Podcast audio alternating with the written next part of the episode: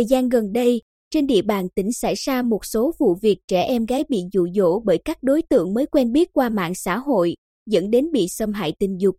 Nguyên nhân dẫn đến tình trạng này là các bé gái tuổi vị thành niên khi giận gia đình hoặc với tâm trạng không vui của tuổi mới lớn, thường chọn cách bỏ nhà đi hay làm quen, tán gẫu với bạn trai trên mạng xã hội để được sẻ chia bằng những lời ngon ngọt, sau đó nhanh chóng cùng nhau đi chơi và làm chuyện người lớn.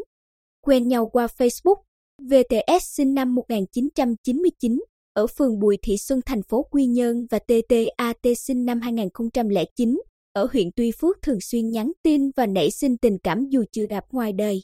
Đêm 30 tháng 1, S hẹn T chở đi chơi và thuê nhà nghỉ để quan hệ tình dục.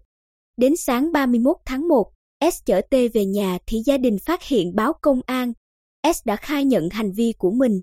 Hai ngày 28 tháng 1, LNH sinh năm 2002 ở phường Hoài Đức thị xã Hoài Nhơn gặp NHN sinh năm 2009 ở cùng địa phương tại một tiệm internet ở phường Hoài Đức. Tại đây, qua làm quen, H biết em N đang bị cha mẹ la rầy nên ra tiệm internet làm quen một số bạn trên mạng. H đã an ủi, động viên và sau đó được N đồng ý chở đến một nhà nghỉ ở phường Hoài Đức để quan hệ tình dục. Không biết con gái đi đâu, gia đình báo cơ quan công an, sau đó phát hiện N đang ở một nhà nghỉ ở thị xã Hoài Nhơn. Có trường hợp khi kết bạn trên mạng xã hội vô tình trở thành nạn nhân của các đối tượng xấu đang rình rập sẵn. Đầu tháng 1 năm 2023 vừa qua, Công an huyện Tây Sơn nhận tin báo về việc em NN quy sinh năm 2007 ở huyện Tây Sơn bị xâm hại tình dục.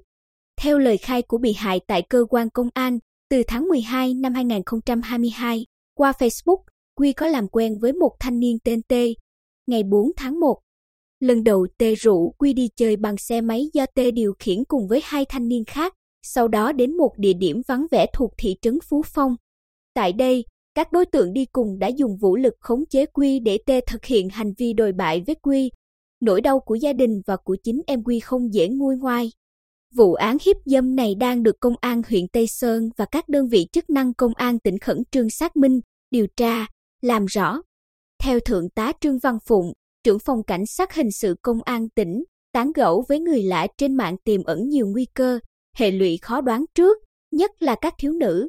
Mỗi khi gặp chuyện không may trong tình cảm, các cô gái thường yếu đuối, đúng lúc đó lại gặp những lời chào, bắt chuyện làm quen, dù gặp người chưa từng quen biết, họ vẫn mở lòng trò chuyện để tìm niềm vui, dễ sập bẫy kẻ xấu.